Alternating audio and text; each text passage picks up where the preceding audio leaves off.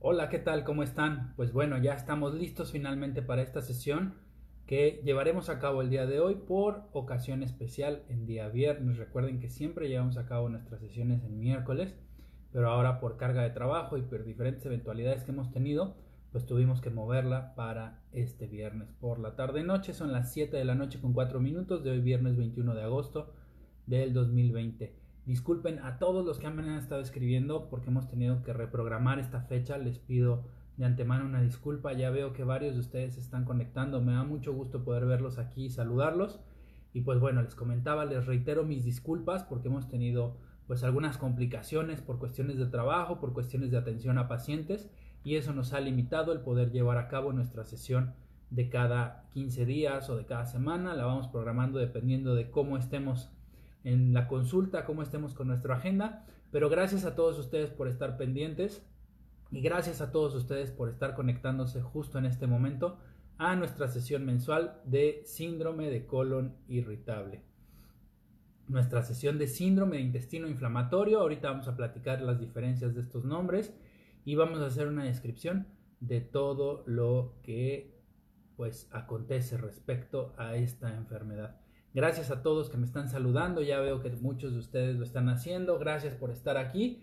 Y pues bueno, eh, como es costumbre y antes de empezar nuestras sesiones y la descripción de la enfermedad, pues bueno, les invito a todos ustedes a poder enviarme sus comentarios y sus sugerencias respecto a los temas que quieren que revisemos, respecto a los temas que quieren que discutamos, de los temas que tienen duda. Y con todo gusto lo preparamos, con todo gusto lo desarrollamos para que ustedes puedan estar completamente capacitados respecto a la identificación de síntomas de alguna enfermedad. Entonces les invito por favor a que me hagan llegar estas sugerencias de tema que para mí son muy importantes poder recibirlas.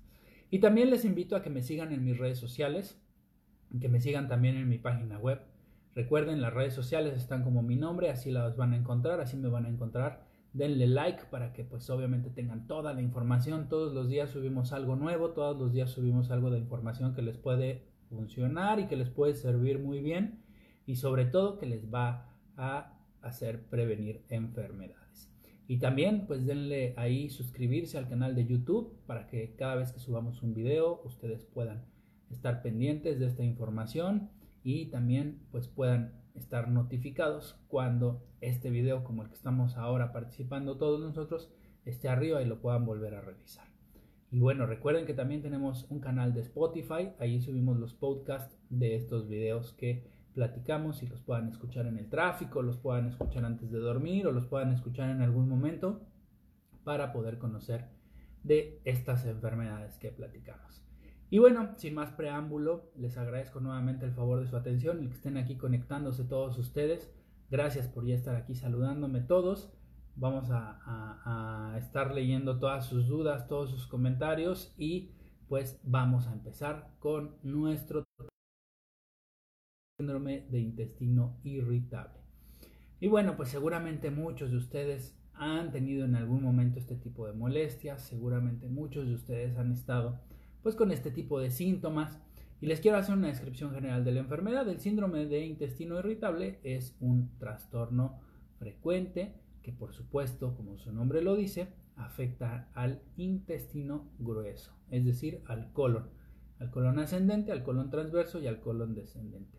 Los signos y los síntomas son muy variados, depende de la persona, pero en su mayoría pues comprenden cólicos, dolor abdominal, inflamación del intestino, la presencia de gases y patrones de diarrea o estreñimiento o un patrón mixto, diarrea y estreñimiento, algunos días con diarrea, algunos días con estreñimiento. Y puede también generarse solo un patrón, un patrón de evacuaciones disminuidas de consistencia, con evacuaciones diarreicas o patrones solo de estreñimiento. Y es un trastorno crónico, eso es bien importante, es un trastorno crónico y que se debe controlar a largo plazo, porque si no, pues siempre van a tener molestias intestinales y siempre van a tener molestias en la pancita. Solamente una pequeña cantidad de personas con síndrome de colon irritable tiene signos y síntomas graves. En realidad, la mayoría de las personas que tienen esta situación y esta condición, pues genera síntomas leves. que van, eh, pasan algunos días, reciben tratamiento y pues todo vuelve a la normalidad. Solo un pequeño grupo pues realmente tiene síntomas que afectan e impactan directamente sus actividades diarias. Pero es importante mencionar que las personas que sufren de síndrome de colon irritable tienen un impacto en su calidad de vida. ¿Por qué? Pues porque tienen que estar moviéndose al baño, a veces no pueden evacuar bien, no tienen ocasiones diarreicas, entonces es bien importante también pues tratar estos síntomas. Algunas personas controlan los síntomas con simples cambios en la dieta, cambios en el estilo de vida y principalmente disminuyendo el estrés. Lo vamos a revisar más adelante, pero el estrés es un actor principal en la presentación de este síndrome. Los síntomas más graves ya pueden tratarse con medicamentos e incluso algunos pacientes requieren de apoyo psicológico. Pero digamos, la piedra angular de tratamiento es cambios o modificación en el estilo de vida y disminución del estrés. El síndrome de colon irritable no produce ninguna modificación en el intestino ni tampoco aumenta el riesgo de cáncer colorectal. Eso es uno de los mitos más importantes que hay y es bien claro este punto que debemos de tener siempre en consideración. No produce modificaciones del tejido intestinal ni tampoco aumenta el riesgo de cáncer colorectal. Y bueno, vamos a ahondar un poquito entonces más respecto a los síntomas. Los signos y síntomas del síndrome de colon irritable pueden variar. Los más frecuentes es el dolor abdominal, que es uno de los datos cardinales, principalmente con la presencia de cólicos intestinales o distensión, inflamación, hinchazón del abdomen que suele aliviarse de forma parcial o de forma total al ir a evacuar. Al ir a evacuar al baño, ir a defecar y una vez que se defeca, pues bueno, estos síntomas disminuyen. Entonces es bien importante que ustedes puedan tener en cuenta esto, porque no tienen que aguantarse. El que se estén aguantando para ir a ir al baño, pues les genera mayor distensión, mayor inflamación y mayor molestia. Por eso, pues tengan en cuenta que este dolor abdominal principalmente y los cólicos y la distensión abdominal disminuirán una vez que ustedes evacúen.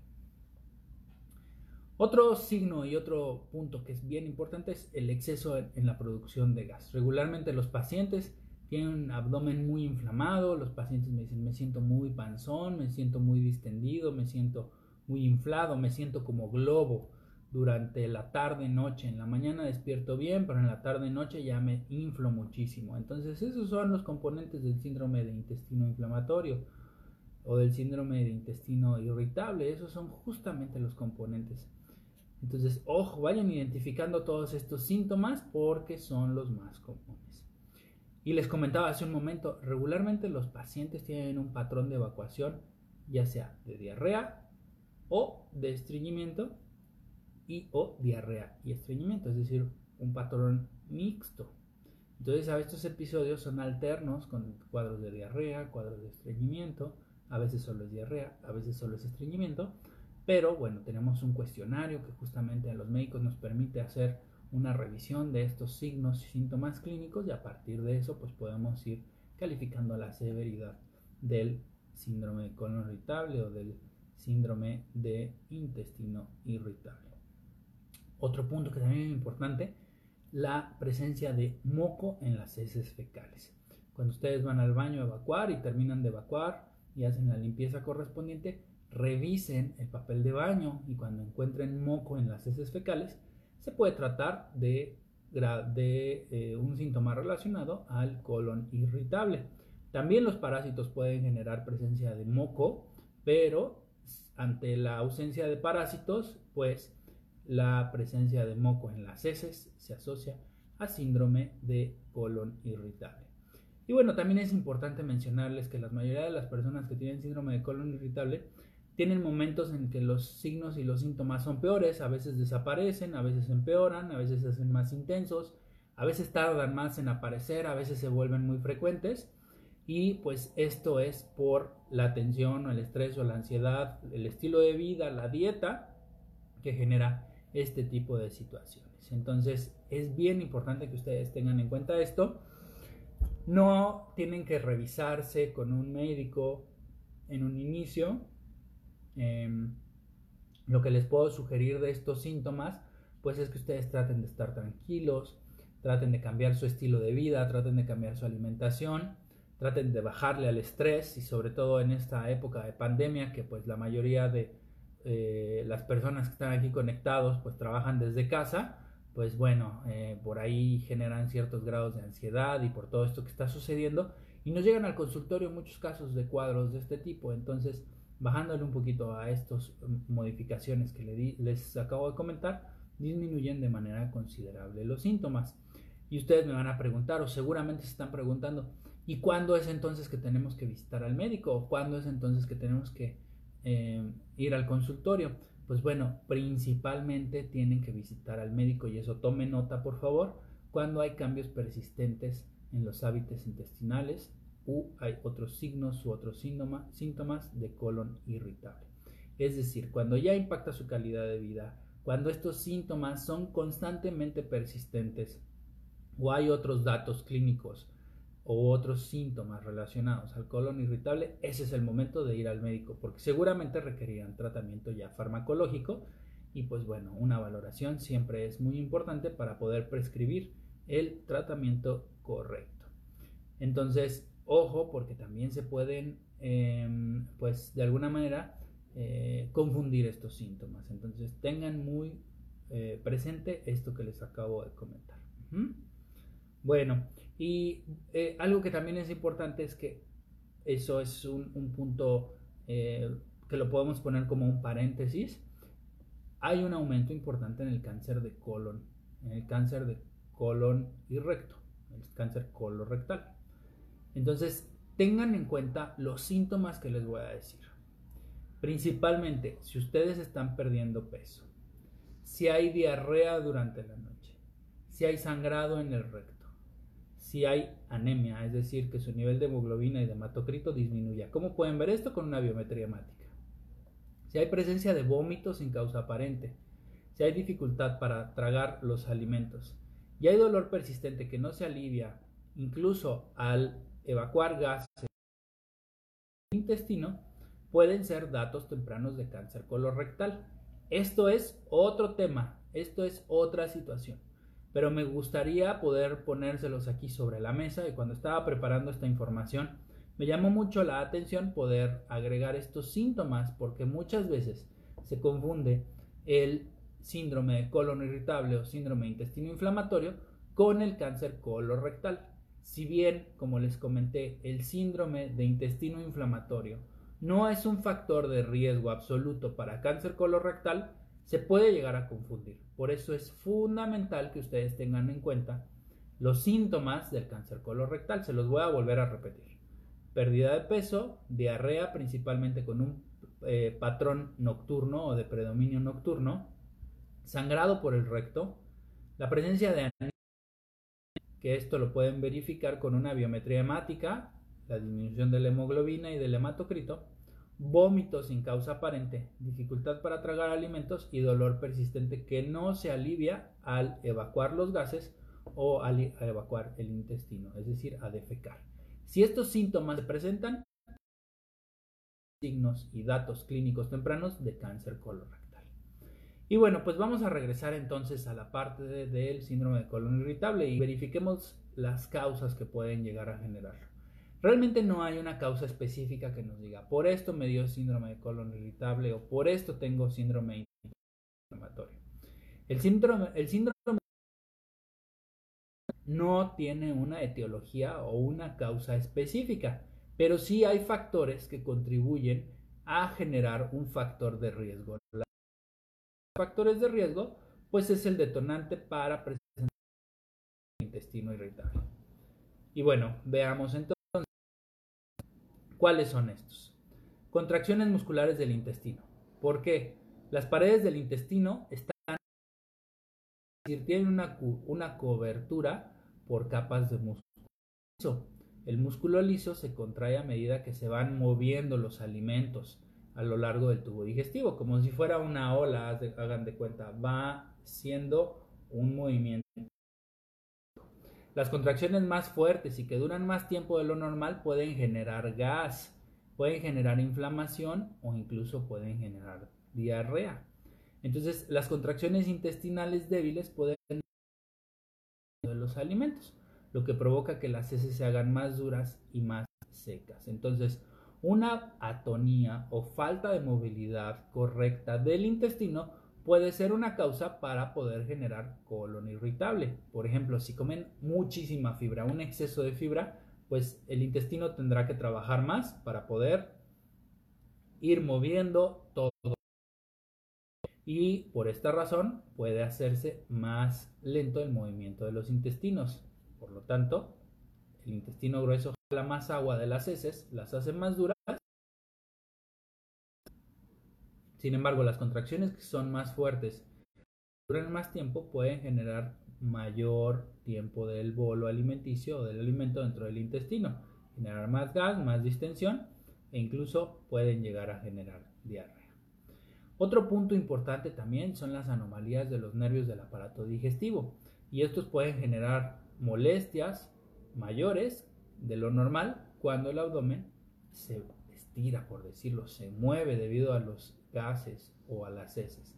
Es decir, imagínense que tenemos una bolsa de plástico. Si esa bolsa de plástico le metemos, le metemos, le metemos y le metemos algo, pues esa bolsa se va a ir haciendo grandota y va a llegar un momento en donde esa capacidad de distensión ya no...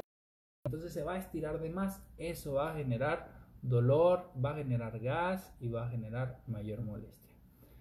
Las señales más mal coordinadas entre el cerebro y el intestino puede hacer que el cuerpo reaccione de manera exagerada a estos cambios que normalmente lugar en el proceso digestivo y esto lo que genera finalmente es dolor o puede generar diarrea o estreñimiento.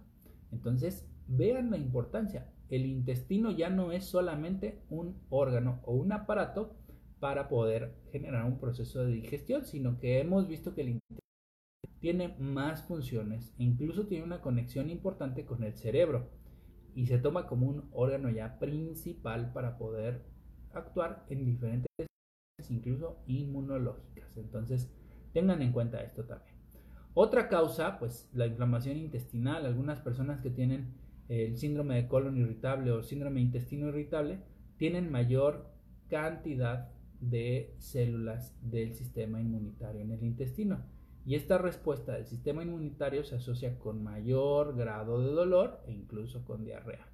Entonces es bien importante poder tener esta causa como factor también. Infecciones graves también, el intestino y el síndrome de intestino irritable puede presentarse después de un episodio grave de diarrea, es decir, como una gastroenteritis. Después de una gastroenteritis se puede presentar intestino irritable. Y esto se produce principalmente por causa de bacterias o incluso por causa de algún tipo de enterovirus o virus intestinales. El síndrome de intestino irritable también puede asociarse con un exceso de bacterias en el intestino. Esto es por una colonización excesiva de las bacterias y puede ser un factor de riesgo.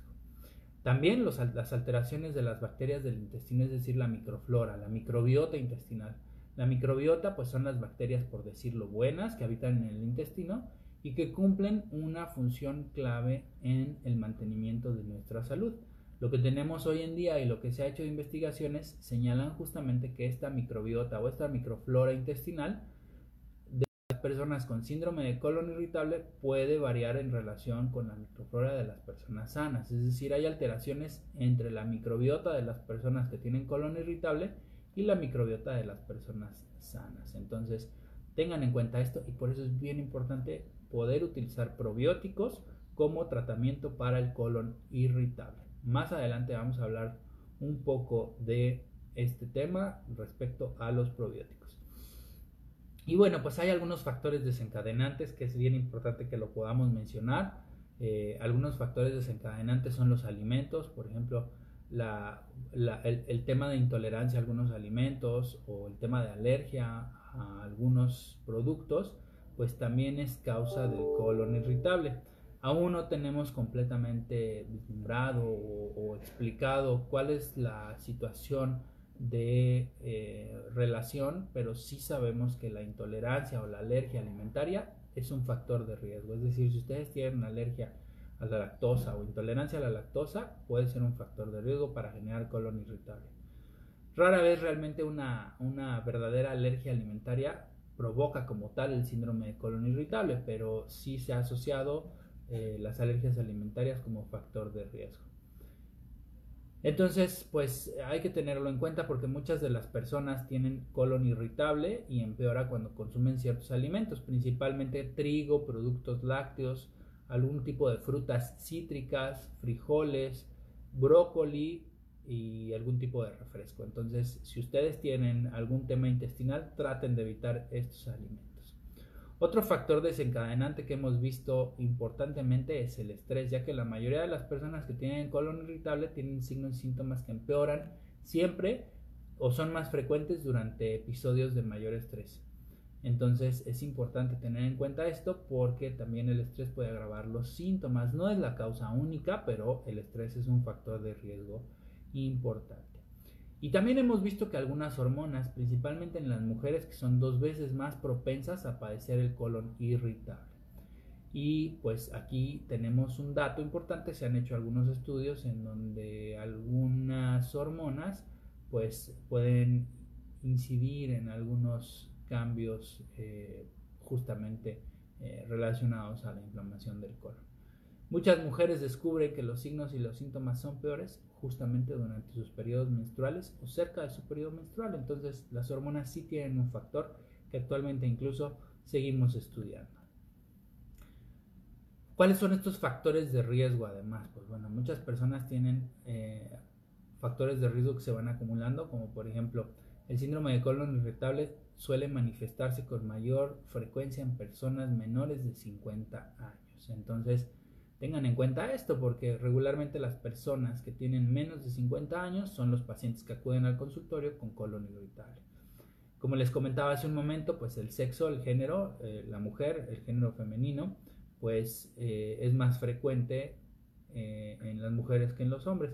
Y también es importante mencionar que los tratamientos con estrógenos antes o después de la menopausia también son un factor de riesgo para el colon irritable. Entonces, si ustedes toman algún tipo de anticonceptivo, también puede ser un factor de riesgo para colon irritable.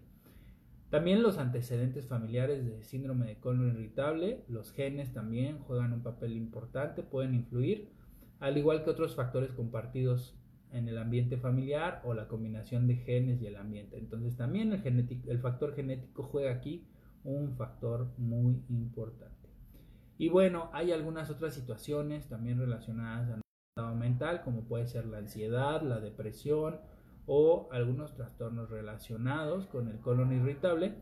También pues el maltrato físico o emocional puede ser un factor para generar colon irritable. Entonces tengan en cuenta esto porque es bien importante que ustedes puedan identificar qué es lo que les está causando el colon irritable y puedan disminuir ese factor de riesgo.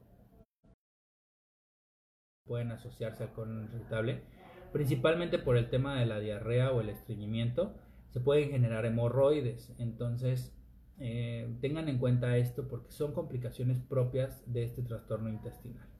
Y bueno, se ha relacionado absolutamente con un impacto en la calidad de vida, una mala calidad de vida. Muchas personas que tienen el colon irritable de forma o en un estadio moderado a grave, pues tienen alteraciones en su calidad de vida. ¿Y cómo lo medimos? Pues con cuestionarios.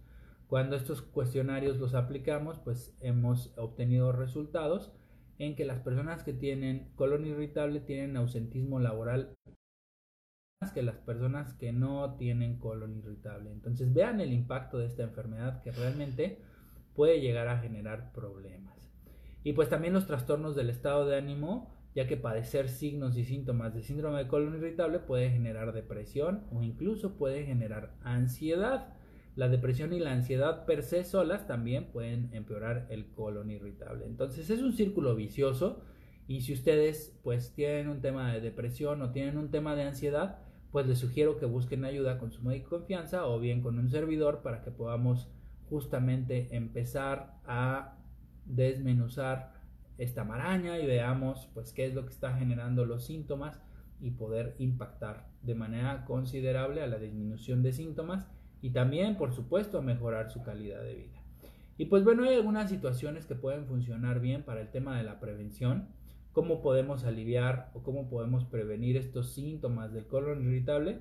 Y pues bueno, lo que les sugiero aquí principalmente como punto número uno es el asesoramiento psicológico. ¿Por qué? Porque una terapia psicológica pues puede modificar o cambiar esta respuesta al estrés, cómo tomamos las cosas y esto puede ser suficiente para disminuir este impacto o esta carga de ansiedad. Y pues lo que se ha demostrado es que la psicoterapia pues sí puede producir o proporcionar una reducción significativa y duradera de los síntomas, por lo tanto, pues sí es muy importante poder hacerlo.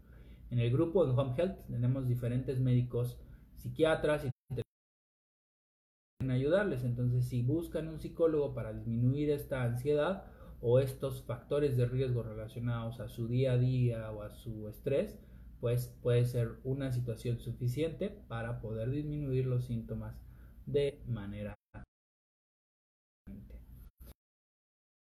que ustedes puedan estar tranquilos en casa. Se han incluso recomendado algunos ejercicios para poder estar tranquilos, para poder estar relajados. Recuérdense que el, ejercicio pues genera endorfinas y esas endorfinas generan placer y ese placer pues se traduce en relajación. Entonces también puede ser que puedan tener este tipo de actividades. Y bueno, pues ¿cómo se diagnostica? Realmente no hay una prueba específica para hacer el diagnóstico del síndrome de intestino irritable de manera definitiva es probable que, pues bueno, siempre en, la consulta con la historia clínica, con la exploración física y con algunas otras pruebas para descartar algunas otras enfermedades, pues podamos llevar a la conclusión de síndrome de intestino irritable. De hecho, pues bueno, incluso de manera intencionada buscamos algunas alergias alimentarias para incluso descartar alguna intolerancia al gluten. Entonces es bien importante poder hacer esta definición o esta segmentación. Y bueno, pues también tenemos algunos cuestionarios, hay unos criterios que se llaman criterios de Roma, es como un cuestionario, y en estos criterios pues lo que buscamos es la presencia de dolor abdominal y las molestias que duran en promedio como mínimo un día a la semana en los últimos tres meses, asociados con al menos dos de los siguientes factores, que pueden ser el dolor y las molestias que están asociados al defecar, y si hay alteración en la frecuencia para defecar o en la consistencia de las heces. Este cuestionario se llena y bajo pues el puntaje que ustedes generen de acuerdo a las preguntas que se hacen aquí, valoramos justamente la severidad de los síntomas. Hay otros criterios también, otras pruebas, por ejemplo los criterios de Manning. Estos criterios principalmente en el alivio del dolor después de defecar y en tener evacuaciones mocos, mocos en las heces y cambios en la consistencia de las mismas. Mientras más síntomas presentes, la probabilidad de padecer síndrome de colon irritable será mayor. Estos cuestionarios, pues ustedes los pueden buscar en internet, los pueden buscar en Google. Son eh, los criterios de Roma y los criterios de Manning y de alguna manera ustedes pueden ir llenando esto y pueden enviarme si ustedes gustan el documento para que podamos hacer una evaluación del puntaje y sobre eso pues definir en qué grado de severidad se encuentran, leve, moderado o completamente severo. Y pues también para que ustedes tengan la tranquilidad de que están en manos de un profesional. También pues el tipo de síndrome del intestino irritable pues puede generar o dividirse en, tres tipos, tres tipos, perdón. Les comentaba el el predominio de estreñimiento, el predominio de diarrea o el predominio mixto. Entonces, pues tengan ustedes en cuenta si tienen los síntomas, verifiquen cómo evacúan, si evacúan siempre con estreñimiento, con dificultad, si evacúan con diarrea o tienen esta combinación de diarrea, estreñimiento, diarrea, estreñimiento. Entonces, pues tengan en cuenta esto porque pues, es parte importante de la evaluación que hacemos nosotros como médicos. Entonces, bueno, pues creo que eh, estos, estos em, síntomas que les comenté pues son, son bien importantes y estos cuestionarios y todo lo que hemos platicado hasta ahora. Me gustaría leer si tienen algunas preguntas para ir viendo un poquito hacia dónde vamos moviendo esta plática porque pues eh, nos da mucha información respecto a lo que ustedes han sentido o han, vivido. Es importante también mencionarles que podemos hacer algunas pruebas adicionales y estas pruebas adicionales pues tendrán que ver con pruebas de colon y de recto. Principalmente lo hacemos por endoscopía, como por ejemplo una sigmoidoscopía. Y aquí lo que se hace pues es evaluar con un tubo flexible que tiene una cámara y una fuente de luz la parte inferior del colon, justamente el sigmoides, con eh, este sigmoidoscopio y nos permite visualizar cómo se encuentra pues justamente esta parte del colon. Hay otro estudio que es un poco más eh, amplio que se llama colonoscopía y aquí pues de igual manera usamos este tubo flexible con una fuente de luz y una cámara y esto nos permite examinar justamente toda la longitud del colon. Y bueno, pues hay algunas otras otros estudios como por ejemplo los rayos X o la exploración por tomografía. También pues estos estudios nos permiten observar imágenes principalmente del intestino grueso. A veces utilizamos algún medio de contraste para justamente ver con mayor claridad el intestino y eh, pues esto nos, nos permite poder valorar justamente cómo está la disposición del intestino y qué tanta inflamación puede llegar a tener. Entonces, pues estas son algunas pruebas que utilizamos en, en, en, la confirmación del diagnóstico. Podemos hacer algunos estudios de laboratorio, como pueden ser las pruebas de intolerancia a la lactosa, como puede ser la prueba de aliento para detectar un crecimiento excesivo de bacterias, principalmente pues también el Helicobacter pylori que se asocia también a la presencia de colon irritable. También podemos hacer algún otro tipo de estudio como endoscopías superiores, es decir, no entrar directamente por el recto, sino entrar por la boca para poder visualizar el esófago, para poder visualizar el estómago y pues algunas otras estructuras intestinales Podemos incluso realizar también análisis de heces fecales para buscar pues principalmente bacterias o parásitos o incluso algún tipo de líquido digestivo como puede ser ácidos biliares si hay algún tema de diarrea crónica y pues esos son como parte de los métodos diagnósticos que tenemos. Sin embargo, pues siempre creo que lo que a ustedes más les interesa también escuchar y discutir pues es la parte del tratamiento. Y el tratamiento del colon irritable está centrado en un objetivo, ¿Cuál es ese objetivo? Eh, aliviar justamente los síntomas. Una vez que aliviamos los síntomas, pues podemos impactar en la calidad de vida, disminuir todos estos síntomas que les comento y de esta manera pues generar una mejor calidad de vida, una mejor situación en nuestro estado de salud y controlar e ir manejando todos estos síntomas, también disminuyendo el estrés, realizando cambios en el estilo de vida, cambios en la alimentación. Entonces, pues aquí les voy a dar algunas recomendaciones que son muy importantes para que puedan ustedes disminuir estos factores de riesgo. Principalmente identifiquen estos alimentos que les generan como desencadenante distensión del abdomen, dolor o molestias.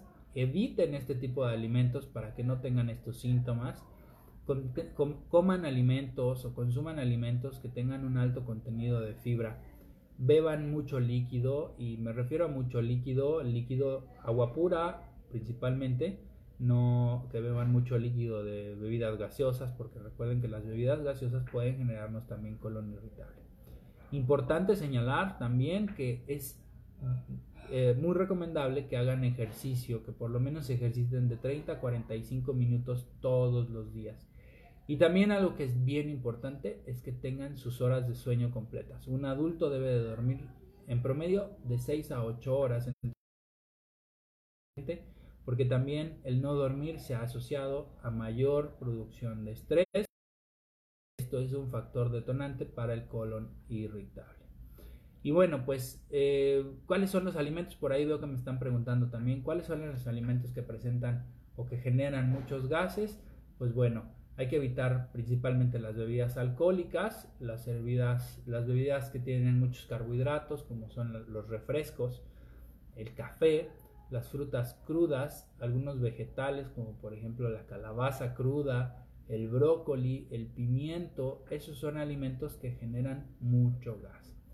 Hay algunos otros alimentos que contienen gluten, como por ejemplo puede ser el trigo, la cebada y el centeno entonces, estos alimentos pueden generar alguna alteración intestinal. Hay algunos otros oligosacáridos fermentables, algunos disacáridos y algunos monosacáridos o algunos tipos de azúcares, que pues en términos generales es esto lo que les acabo de comentar, perdón por los tecnicismos, pero algunas personas son más sensibles a, a determinados tipos de carbohidratos. como son la fructosa. La fructosa principalmente la encontramos en la fruta, por eso se llama fructosa. Entonces, estas frutas pues pueden ser los detonantes o generadores de colon irritable. Traten de no consumir algunas frutas crudas o algunas frutas, por ejemplo, si comen una manzana, pues traten de hervirla o si comen una pera, también traten de hervirla para poder consumirla de mejor manera y que no les genere pues esta inflamación en el intestino. Y bueno, eh, es importante también mencionar que algunos granos, algunos vegetales o incluso algunos productos lácteos pueden ser los responsables de generar este tipo de molestias. Hay una dieta que se llama FoodMap, F-O-D-M-A-P, FoodMap, y esta dieta pues justamente nos determina el tipo de consumo de alimentos y el tipo de consumo de productos que podemos integrar a nuestra dieta. Importante mencionarles que también es recomendable que ustedes tengan el apoyo de un nutriólogo para que pueda ayudarles en ese cambio de estilo de vida. Saben ustedes que dentro del grupo tenemos algunos nutriólogos que manejan de manera muy adecuada la dieta para poder disminuir estos factores de riesgo. Si hay problemas graves y estos problemas graves están relacionados a impacto en la calidad de vida, también es importante que puedan acudir con el nutriólogo y con su médico de confianza. Es importante también como parte del tratamiento y como les comentaba, aumentar la ingesta de fibras. Hay algunos productos comerciales que tienen alto contenido en fibra, pueden utilizarlos también. Pueden incluso, si tienen un patrón de estreñimiento, pueden utilizar algún tipo de laxante para poder favorecer a que evacúen de mejor manera. E incluso si hay diarrea, se pueden utilizar algunos medicamentos antidiarreicos para controlar justamente el tema de las evacuaciones. Hay algunos otros grupos de medicamentos que, bueno, no vale la pena que los mencionamos aquí, pero que pueden funcionar de manera importante para disminuir principalmente la distensión del intestino y el dolor. Entonces, tengan en cuenta esto porque puede ser que tengan que utilizarlos para impactar en los síntomas y mejorar su calidad de vida. Y bueno, pues prácticamente esto es lo que les he eh, preparado para comentarles. Eh, realmente solo me queda definir algunos puntos como forma de conclusión. Eh, pero me gustaría que siguieran aquí comentando todos sus, sus, comentarios, todos sus puntos, todas sus dudas, para que vayamos explicándolas al final de esta sesión y pues que hagamos esto también de una forma muy, muy amena, bidireccional, pues para poder platicar. Y bueno, a manera de conclusión, les, les, sugiero que aumenten su consumo de fibra, que identifiquen esos alimentos que les dan problemas y los eliminen. También traten de comer en sus horarios, no pasen muchas horas en ayuno. De hecho, no deben de pasar, o bueno, debería de ser entre 6 y 8 horas el tiempo que ustedes deben de consumir alimentos. Yo lo que siempre les digo a mis pacientes es que tengan 5 alimentos en el día. Desayuno, comida y cena y un alimento o una colación entre el desayuno y la comida y otra colación entre la comida y la cena. De esa manera, pues bueno, ustedes van a poder tener un menor tiempo de ayuno y van a poder tener una mejor digestión y esto considerablemente disminuye los síntomas de colon irritable. Ya les comentaba que puedan hacer ejercicio de manera regular porque pues también el ejercicio es un factor bien importante para disminuir este tipo de complicaciones. Y si tienen la oportunidad de consumir probióticos, háganlo, en realidad funcionan. Si tienen dudas respecto a cuáles funcionan mejor que otros, pues eh, avísenme, escríbanme, no, no se preocupen, eh, mándenme un mensajito y yo les digo cuáles pueden ser, porque eh, pues es bien, bien importante que realmente consuman probióticos que tienen evidencia científica. Hoy pueden encontrar miles de millones de probióticos.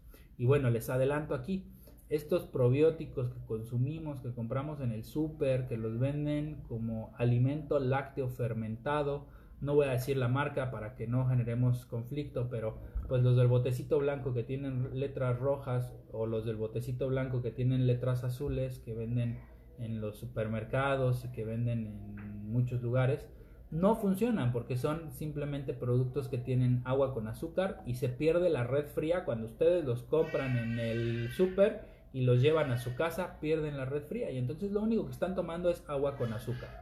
Entonces, estos probióticos o estos alimentos lácteos fermentados de marca conocida no funcionan. Lo que funciona realmente son los productos de los cuales tenemos evidencia científica, que tenemos estudios clínicos. Entonces, es bien importante saber cuáles son estos probióticos. No a manera de comercial, pero lo que sí les puedo decir es que por ejemplo, enterogermina funciona muy, muy bien y tiene evidencia clínica. Biogaya funciona muy bien y tiene evidencia clínica. Eh, hay algunos otros, otras marcas. Eh, Sinuberase también funciona muy bien. Entonces eh, son los que tengo ahora en mente. Seguramente hay muchos más. Pero tengan en cuenta estos probióticos que realmente tienen estudios clínicos y han demostrado que funcionan de manera correcta. ¿Vale? Entonces, pues bueno, voy a pasar a saludar a todos ustedes. estamos justamente a las 7.45 de la noche. Ya vamos a cumplir en 15 minutos los 60 minutos de transmisión que regularmente pues dedicamos a estas sesiones. Vamos a saludar a todos los que están acá, que se han comentado varios. Aquí se han conectado varios, ya los veo. Está Carla, mi hermana. Hola, hermana, ¿cómo estás? Mucho gusto en verte y me da mucho gusto que estés acá. Mari Rose, mucho gusto saludarte.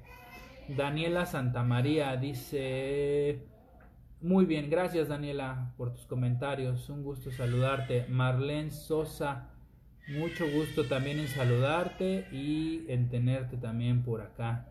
Dulce Monroy también, mucho gusto también en saludarle. Me voy a mover un poquito porque tengo un poco de ruido acá, entonces vamos a cerrar un poco la puerta.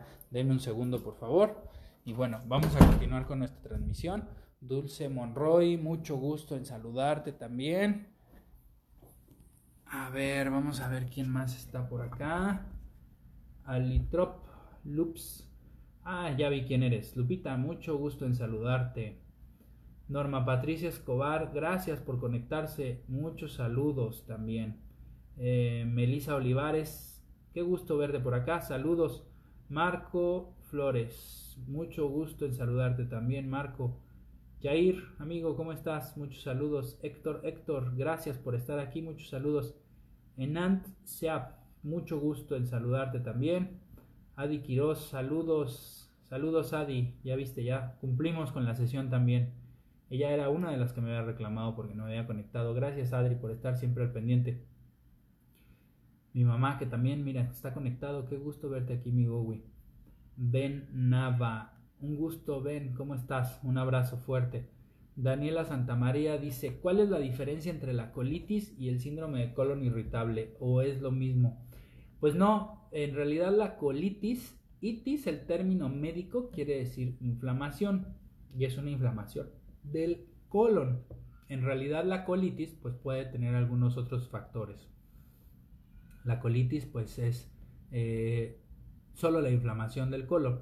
Y cuando hablamos de un síndrome es un conjunto de signos y síntomas, es decir, el síndrome de colon irritable ya tiene un, eh, una descripción mayor, una descripción más amplia.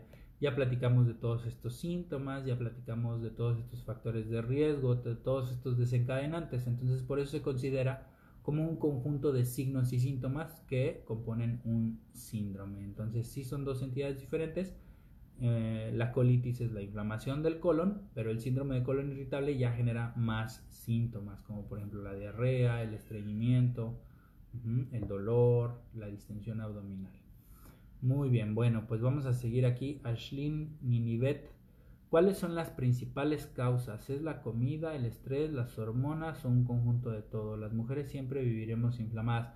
Pues miren, es un conjunto de todo, pero si no te alimentas bien, si tienes mucho estrés y además utilizas un método anticonceptivo hormonal, pues tienes ahí prácticamente una mezcla de factores de riesgo importantes que te van a generar distensión abdominal que te sugiero que te alimentes de manera correcta, aumentes tu consumo de fibra, utilices probióticos, te relajes, disminuyas el estrés y pues bueno, el tema hormonal por ser mujer, como les comentaba que es más frecuente en las mujeres, pues está ahí presente, pero con estos cambios en el estilo de vida creo que pues muchos de nosotros podemos impactar de manera considerable y disminuir mucho los síntomas. Alice Hernández, ¿cuál sería la dieta ideal? Pues mira, eh, Alice, no hay una dieta ideal porque hay pacientes que no toleran algunos alimentos y que son suficientes para generar inflamación del colon. Sin embargo, hay algunos otros alimentos que se difieren entre paciente y paciente. Te digo que hay una dieta que se llama FoodMap. Esta dieta pues está asociada a disminución de síntomas por el tema de alimentación. Entonces creo que ahí valdría la pena que le echaras una, una vista para que veas que es la dieta FoodMap. Se escribe con F-O-D-M-A-P, FoodMap y esta dieta pues es suficientemente adecuada y de hecho es la dieta que utilizamos los médicos para poder recomendarla a los pacientes y que disminuyan de manera considerable los síntomas. Recuerden que los síntomas principales son dolor abdominal y distensión.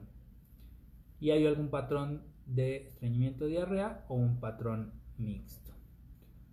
Bueno, Alice, si no, cualquier cosa me escribes acá más abajito. Arturo Dávalos, amigo, un gusto saludarte. Danny Boy, saludos, un gusto saludarte. Guillermo Heiser, mi estimado Guillermo, ¿cómo te va? Un abrazo. Mi esposa que siempre está aquí siguiéndome, gracias amor. Daniela Santamaría dice, ¿podría repetir las pruebas que podemos buscar en internet? No, no son las pruebas, son los cuestionarios. Sí. Ah, ya te entendí, sí, sí, sí. Sí, bueno, realmente son cuestionarios, no son pruebas. Son dos criterios o dos cuestionarios. Uno de ellos son los, eh, los criterios de Roma o el cuestionario de Roma y el otro son los criterios de Manning con la doble N intermedia, M-A-N-N-I-N-G. Esos los pueden ustedes realizar, esos cuestionarios, y me los pueden enviar por WhatsApp y los discutimos, porque son eh, cuestionarios que utilizamos en la consulta para dárselos a los pacientes y que los llenen y ahí podemos evaluar la severidad de los síntomas. A ver, acá mi hermana me pregunta, ¿es cierto que los antiácidos provocan cálculos? Sí, es cierto, porque muchos de ellos tienen calcio y recuerden que la principal causa de cálculos son dos, calcio y colesterol. Entonces, eh, sí, sí provocan cálculos.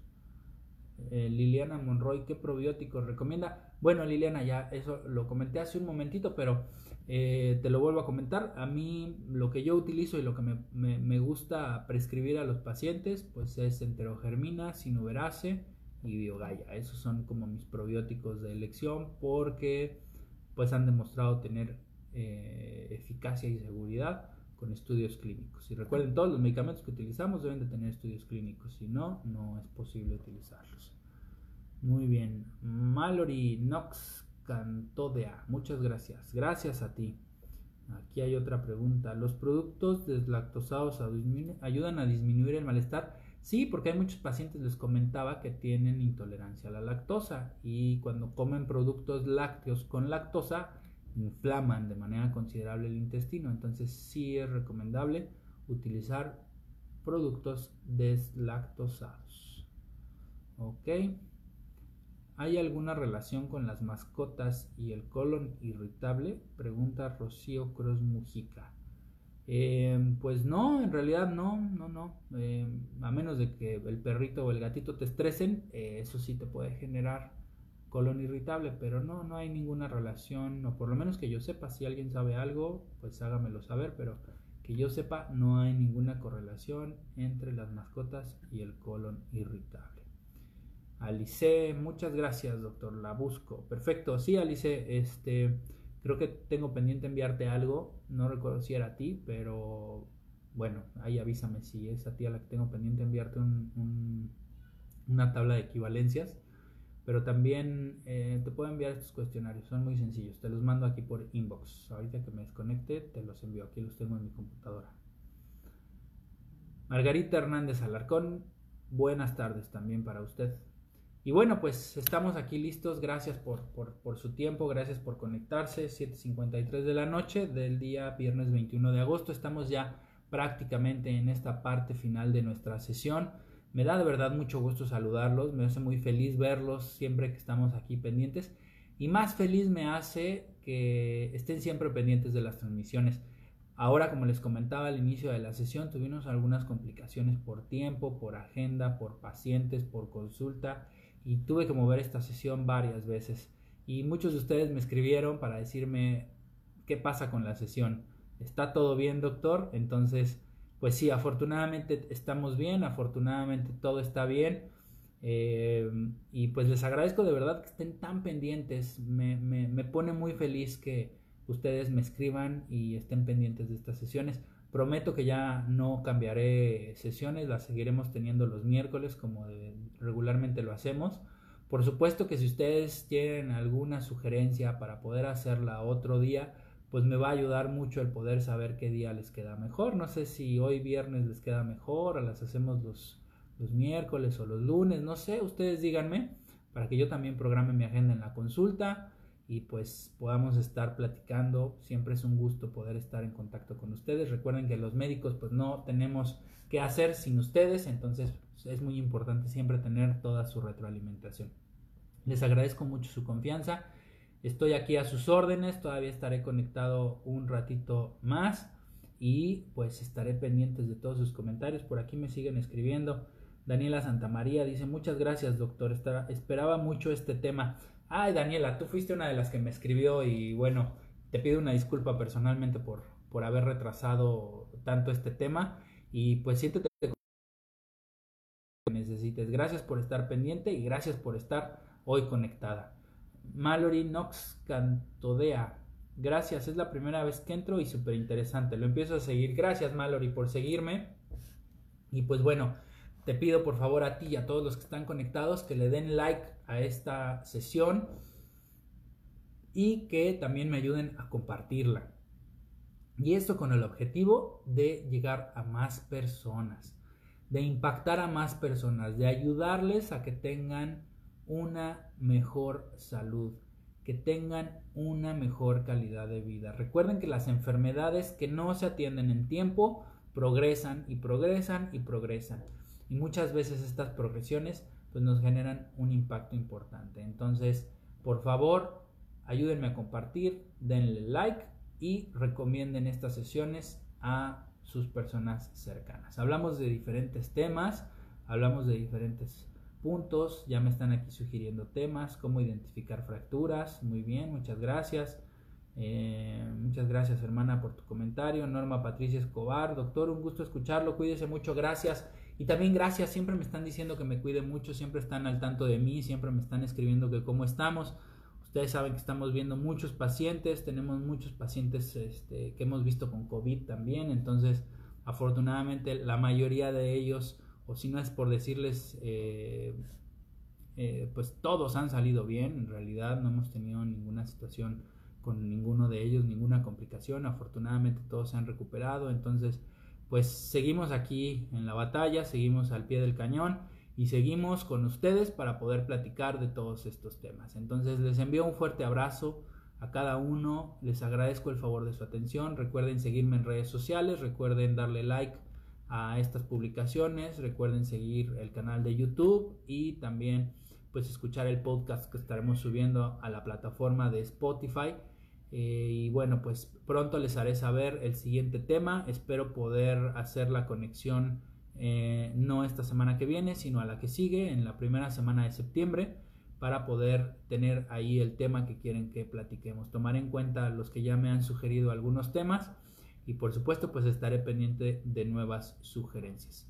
Les envío un abrazo a todos ustedes, les deseo que tenga una excelente noche y bueno, siguen aquí haciéndome comentarios eh, y sobre todo, muchas gracias señora Margarita Hernández Alarcón por sus comentarios. Y pues esto es lo que me llena a mí como médico, el que mis pacientes estén felices, estén sanos y sobre todo que estén controlados de sus enfermedades. Señora Margarita, le agradezco su confianza y nuevamente les agradezco a todos ustedes el favor de su atención. Que tengan una excelente noche y nos escuchamos muy pronto eh, con un nuevo tema. Que estén muy bien.